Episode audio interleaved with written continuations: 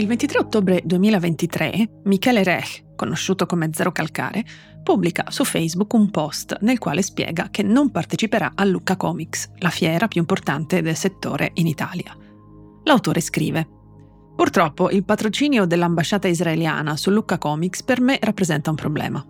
In questo momento in cui a Gaza sono incastrate 2 milioni di persone che non sanno nemmeno se saranno vive il giorno dopo oltre 6.000 morti civili, uomini, donne e bambini affamati e ridotti allo stremo, in attesa del prossimo bombardamento o di un'invasione di terra, mentre politici sbraitano in TV che a Gaza non esistono civili e che Gaza deve essere distrutta, mentre anche le Nazioni Unite chiedono un cessate il fuoco, il minimo davvero, che viene sprezzantemente rifiutato, per me venire a festeggiare lì dentro rappresenta un cortocircuito che non riesco a gestire». E verso la fine del post: «Non è una gara di radicalità e da parte mia non c'è nessuna lezione o giudizio morale verso chi andrà a Lucca o lo farà nel modo che ritiene più opportuno. Soprattutto non è una contestazione alla presenza dei 2 autori del poster, Asaf e Tomer Hanuka, che spero riusciranno a esserci e che si sentiranno a casa, perché non ho mai pensato che i popoli e gli individui coincidessero coi loro governi. Spero che un giorno ci possano essere anche i fumettisti palestinesi che al momento non possono lasciare il loro paese».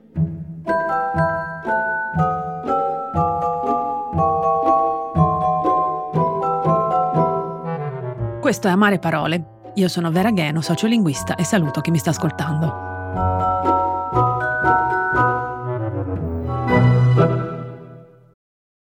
This episode is brought to you by Visit Williamsburg. In Williamsburg, Virginia, there's never too much of a good thing. Whether you're a foodie, a golfer, a history buff, a shopaholic, an outdoor enthusiast, or a thrill seeker, you'll find what you came for here and more. So ask yourself, what is it you want? Discover Williamsburg and plan your trip at visitwilliamsburg.com. La casa editrice di Zero Calcare, la BAO Publishing, chiosa la decisione del suo autore di punta aggiungendo un particolare forse rilevante, dato che il patrocinio dell'ambasciata di Israele era noto da molti mesi. Spiace che, se qualche giorno fa l'organizzazione si fosse espressa pubblicamente per chiarire i dubbi e le perplessità che hanno portato parte dell'opinione pubblica addirittura a invocare il boicottaggio di Lucca, forse i toni della polemica sarebbero stati più gestibili e non si sarebbe dovuti arrivare a tanto. Da un grande evento popolare derivano grandi responsabilità, e quella di comunicare con il proprio pubblico, soprattutto in un momento drammatico e di grandissima incertezza, non è tra quelle che si possono ignorare. Sulla stessa lunghezza d'onda anche Simone Albriggi, Sio, che annuncia di partecipare alla fiera, nonostante tutto, ma appoggiando appieno la decisione di Zero Calcare. E lo stesso giorno anche Amnesty Italia annuncia di non partecipare più a Lucca Comics. Matteo Salvini, su Twitter, o meglio X, in risposta a Zero Calcare, prima ribadisce che farà di tutto per essere a Lucca Comics e dice: «Spiace che per qualcuno il sostegno dell'ambasciata di Israele ad un bellissimo evento culturale sia un problema, a tal punto da annullare la presenza. Io la penso esattamente al contrario e farò il possibile per essere al Lucca Comics. Evviva l'arte e viva la libertà». Poi, riportando il precedente tweet di Amnesty, commenta con: «Questo è razzismo». Il 30 ottobre un annuncio simile viene fatto da Josephine Yole Signorelli, ossia Fumettibrutti. Anche in questo caso leggo solo alcuni passaggi del suo messaggio. «Mi spiace scrivervi che non sarò presente durante i giorni di fiera a Lucca e il motivo è proprio il patrocinio dell'ambasciata di Israele. Non dovrei dare alcuna spiegazione al riguardo, ma voglio comunque scrivere una parola di cui parlava sempre anche Murgia, che è intersezionalità. Significa preoccuparsi per tutte le lotte contro l'oppressione, dei corpi e dei popoli, non solo di quelle che ci fanno comodo. Il femminismo è la chiave di lettura del mondo che mi rende libera ogni giorno e non si tratta di un dovere per me, è l'essenza stessa della vita». Fino a oggi, su questo podcast e sui miei social, ho evitato di parlare di quello che sta succedendo nella striscia di Gaza. Non per disinteresse, ma perché non mi ritengo sufficientemente competente da dire qualcosa di sensato, oltre alle mie personali opinioni sulla questione. Siccome credo nella possibilità di un'ecologia della comunicazione, penso che i miei commenti sulla questione equivarrebbero a cartacce buttate in terra. Inoltre, per quanto diverse persone mi abbiano esplicitamente chiesto di schierarmi, essendo questo un preciso dovere degli intellettuali, lo dico fra virgolette perché è una categoria nella quale fatico a riconoscermi, non ho mai usato i miei profili social per fare dell'attivismo, quanto piuttosto per divulgare sui miei argomenti e casomai dire la mia anche in maniera accesa sui temi sui quali ho una qualche competenza. Non uso postare contenuti a tema sulla questione del giorno e continuerò a non farlo. Questa mia scelta è stata da alcune persone interpretata come codardia. Io invece ritengo che sia inutilmente violento esigere che le persone rispondano pubblicamente alla domanda «Tu da che parte stai?». Raramente, infatti, le cose sono così semplici, almeno per quanto mi riguarda. C'è chi ha commentato dicendo che non posto sul tema per non perdere follower o per interessi commerciali. Rassicuro a tutta. Semplicemente mi sono imposta di non parlare pubblicamente di ciò che non conosco bene. Questo non vuol dire che non legga, non segua e non abbia le mie idee in proposito. E non vuol dire nemmeno che abbia qualcosa contro chi invece prende posizione pubblicamente o decide di fare quello che a volte viene chiamato influattivismo. Non sono qui per giudicare le scelte altrui e gradirei però allo stesso tempo che il mio silenzio non venisse interpretato per qualcosa di diverso da ciò che è. Leggo dalle storie di Carolina Capria, l'ha scritta una femmina su Instagram, che anche lei, che ha sempre avuto un feed con contenuti molto specifici, molto verticali, si ritrova a ricevere messaggi che la insultano perché non si espone, messaggi di questo tenore. Ma che cazzo stai a dì? Esponiti, Cristo Santo, è umanità, non divulgazione geopolitica. Esponetevi. Non è sentirsi migliori, è che i contenuti su questo genocidio sono censurati, quindi più si condivide meglio è. Di piuttosto che non ti senti di perdere follower e soldi. Lo rispetterei di più rispetto a questo vomito di minchiate ipocrite da maestrina. Bello fare le femministe bianche, devo dire, che dispiacere. Spero che prima o poi vi renderete conto di quello che avete fatto e che non ci dormirete più la notte. Un saluto. E Capria commenta, questi sono i toni, francamente non so cosa stia succedendo. L'idea che Instagram sia fonte di reddito torna sempre. Da qualche parte ci deve essere una me che si arricchisce al posto mio mentre io sto qui e lavoro tutto il giorno. E poi un altro messaggio che Carolina condivide dice, i toni sono assolutamente sbagliati, condivido, però comunicano una questione fondamentale. Molti di noi si aspettavano qualcosa di più da persone con la vostra visibilità e il vostro spessore culturale. Parlo del suo caso o ad esempio di Chiara Valerio. Le dimensioni di ciò che accade sono tali per cui una persona di cultura media le idee dovrebbe averle chiare e dovrebbe poter dire qualcosa di più di viva la pace. Vi abbiamo scambiato per intellettuali, siete piuttosto delle influencer. Ci credevamo lettori, siamo follower, nulla di male, questi sono i tempi in cui viviamo, Sartre è lontano. E Carolina Chiosa, approfitto di questo messaggio appena ricevuto per dire una cosa e la dico anche a me stessa, perché sono vittima della medesima educazione. A me va benissimo essere definita influencer, quindi non sono io il punto. Ma gli intellettuali non possono avere opinioni complesse e approfondite su tutto. Quelli non sono gli intellettuali, sono gli opinionisti, un'altra cosa. Quelli sono Valeria Marini che viene invitata a pomeriggio 5 a parlare dell'omicidio di Elisa Claps, Antonio Zecchilla che parla di vaccini, Francesca Cipriani che commenta l'ultimo femminicidio. Ci siamo abituati, dopo decenni di questo tipo di comunicazione, a credere che tutti debbano e possano dare opinioni. Non è così. Dobbiamo pretendere i fatti, l'approfondimento, non l'opinione di un qualunque tizio che si trovi lì a passare, anche perché stiamo parlando di un massacro di persone, non di una sfilata di moda. Non tutto può diventare chiacchiera da salotto. Sottoscrivo le parole di Carolina una per una e cito anche quelle di Jennifer Guerra nella sua bella newsletter mensile, appena arrivata. Lei scrive, tornando alla Palestina, ecco io penso che il silenzio di tante persone non sia spiegabile semplicemente con l'ignavia o la paura di perdere follower. Ci sono anche quelle per carità, ma forse c'è anche la volontà di chiamarsi fuori da certe dinamiche, trovare il tempo per elaborare cosa succede, venire a patti con la propria coscienza, imparare ad abitare un ruolo, prendere una posizione, ma anche la semplice incapacità di dire qualcosa. E se è vero che dobbiamo imparare a stare in questo disagio, visto che c'è chi sta sotto le bombe, è anche vero che il nostro impegno e i nostri goffi tentativi di farlo possono esprimersi lontano dai social. Anche se c'è chi mette in ridicolo i richiami alla complessità e ritiene questa parola una scusa per non prendere posizione, io mi auguro che la complessità continui a gravare sulle nostre teste, a frenarci, a farci venire dei dubbi, a mettere in discussione quanto vediamo e leggiamo. Dunque, è intuitivo che la scelta di rimanere in silenzio sulla vicenda della guerra Israele-Palestina sia criticata. Anche la scelta di schierarsi, però, riceve accesissime critiche, sia a chi si definisce pro-Palestina e viene spesso descritto come fiancheggiatore di Hamas, sia a chi si definisce pro-Israele e viene di conseguenza tacciato di nazismo. Una situazione complessa, insomma, nella quale è difficile anche decidere da che parte stia la ragione, forse perché, come spesso accade, non esistono eroi e antieroi, ma persone con la loro complessità.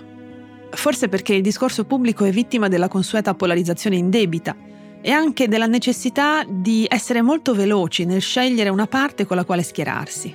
Questa volta, peraltro, questo nostro sabba mediatico riguarda la vita di tantissime persone. Per questo qualsiasi proclama ipersemplificato mi sembra particolarmente indebito. Ne siano un esempio le critiche accesissime che hanno travolto Antonio Guterres, segretario generale dell'ONU, accusato a sua volta di giustificare il terrorismo di Hamas per una dichiarazione in realtà molto equilibrata da lui rilasciata il 25 ottobre, che in uno dei suoi passaggi centrali recita: «Nulla può giustificare l'uccisione, il ferimento e il rapimento deliberato di civili o il lancio di razzi contro obiettivi civili. Tutti gli ostaggi devono essere trattati umanamente e rilasciati immediatamente e senza condizioni. Noto, con rispetto, la presenza tra noi dei membri delle loro famiglie. Eccellenze, è importante riconoscere che gli attacchi di Hamas non sono venuti fuori dal nulla. Il popolo palestinese è stato sottoposto a 56 anni di soffocante occupazione. Hanno visto la loro terra costantemente divorata dagli insediamenti e tormentata dalla violenza, la loro economia soffocata, la loro gente sfollata e le loro case demolite. Le speranze di una soluzione politica alla loro situazione sono svanite, ma le rimostranze del popolo palestinese non possono giustificare gli spaventosi attacchi di Hamas. E questi terribili attacchi non possono giustificare la punizione collettiva del popolo palestinese». Nella versione riportata come virgolettato da un importante quotidiano italiano, Guterres avrebbe detto: «Hamas ha le sue ragioni». In realtà, a leggere le sue parole, non ha assolutamente affermato questo. Ma come spesso succede, la post-verità e la necessità di dover scegliere velocemente con chi schierarsi sembrano vincere sulla verità, purtroppo. Anche in questo caso leggo una rinuncia generalizzata a comprendere la complessità della situazione.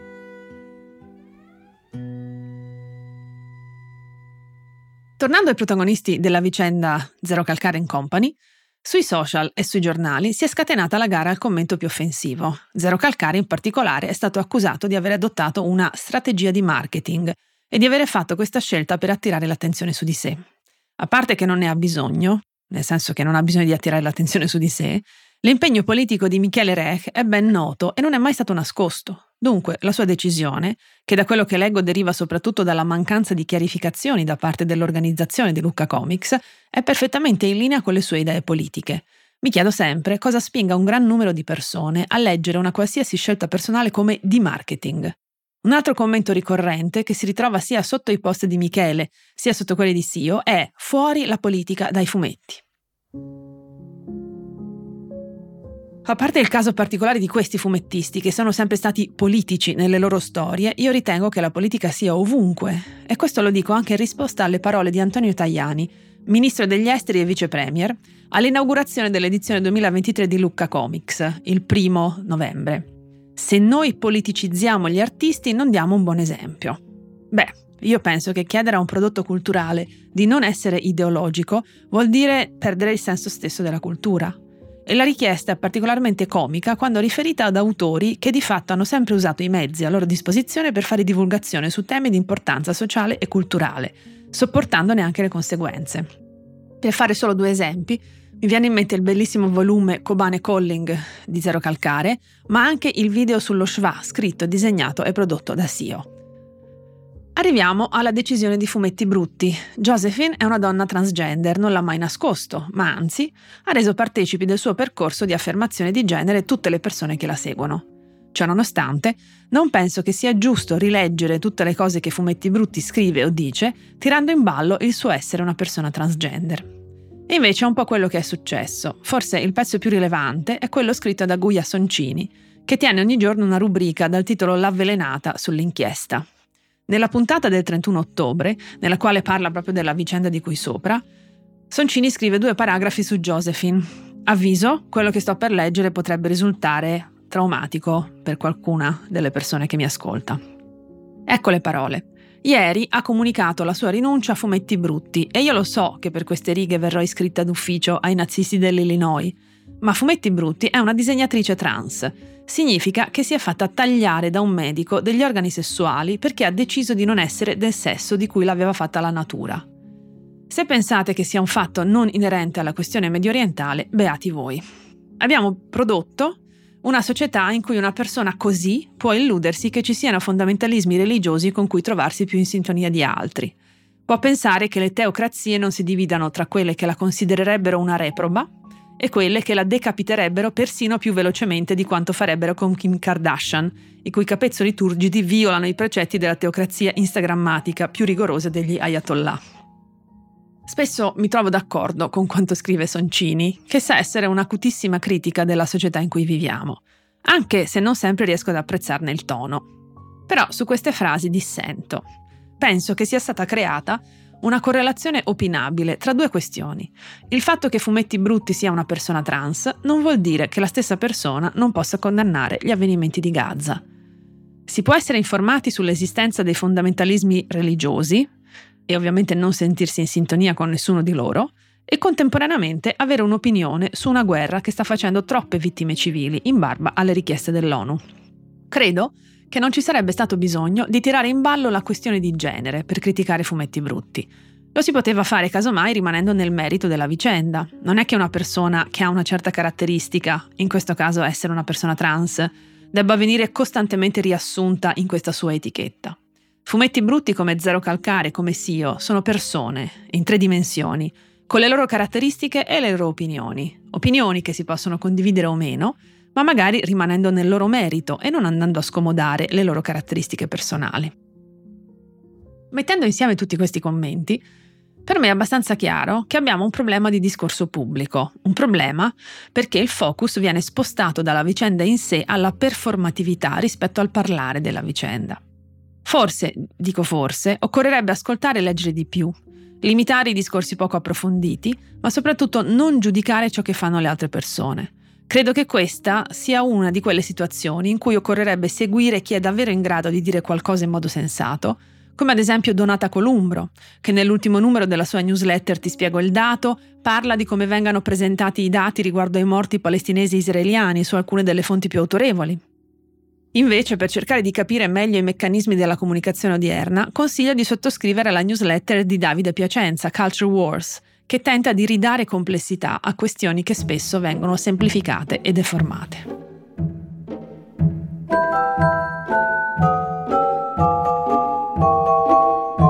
Vi ricordo che potete scrivermi all'indirizzo amareparole@ilpost.it.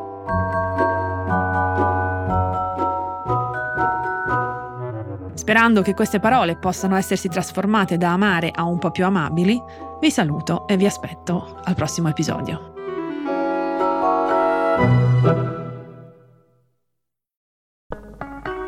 Morning, cioè il podcast che faccio ogni mattina per il Post, si potrà ascoltare gratis senza abbonamento dal 10 al 19 maggio. Partiamo dall'inizio. Sono Francesco Costa, sono il vice direttore del Post. Ogni mattina da ormai 3 anni mi sveglio presto per leggere tutti i giornali e poi raccontarli dentro Morning. E non solo, insieme alle notizie, alle cose più importanti, alle cose da sapere, cerco di raccontarvi da giornalista anche un po' di dietro le quinte dentro Morning, dei giornali, dei meccanismi che fanno l'informazione.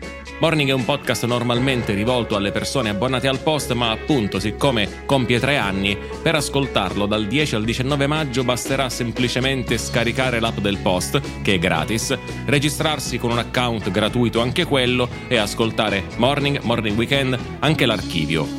Se volete, se siete curiosi, è una buona occasione per provare. Prometto che ascoltando Morning non vi mancheranno poi per tutta la giornata gli argomenti di discussione, prometto anche che non parlo sempre così veloce. A presto!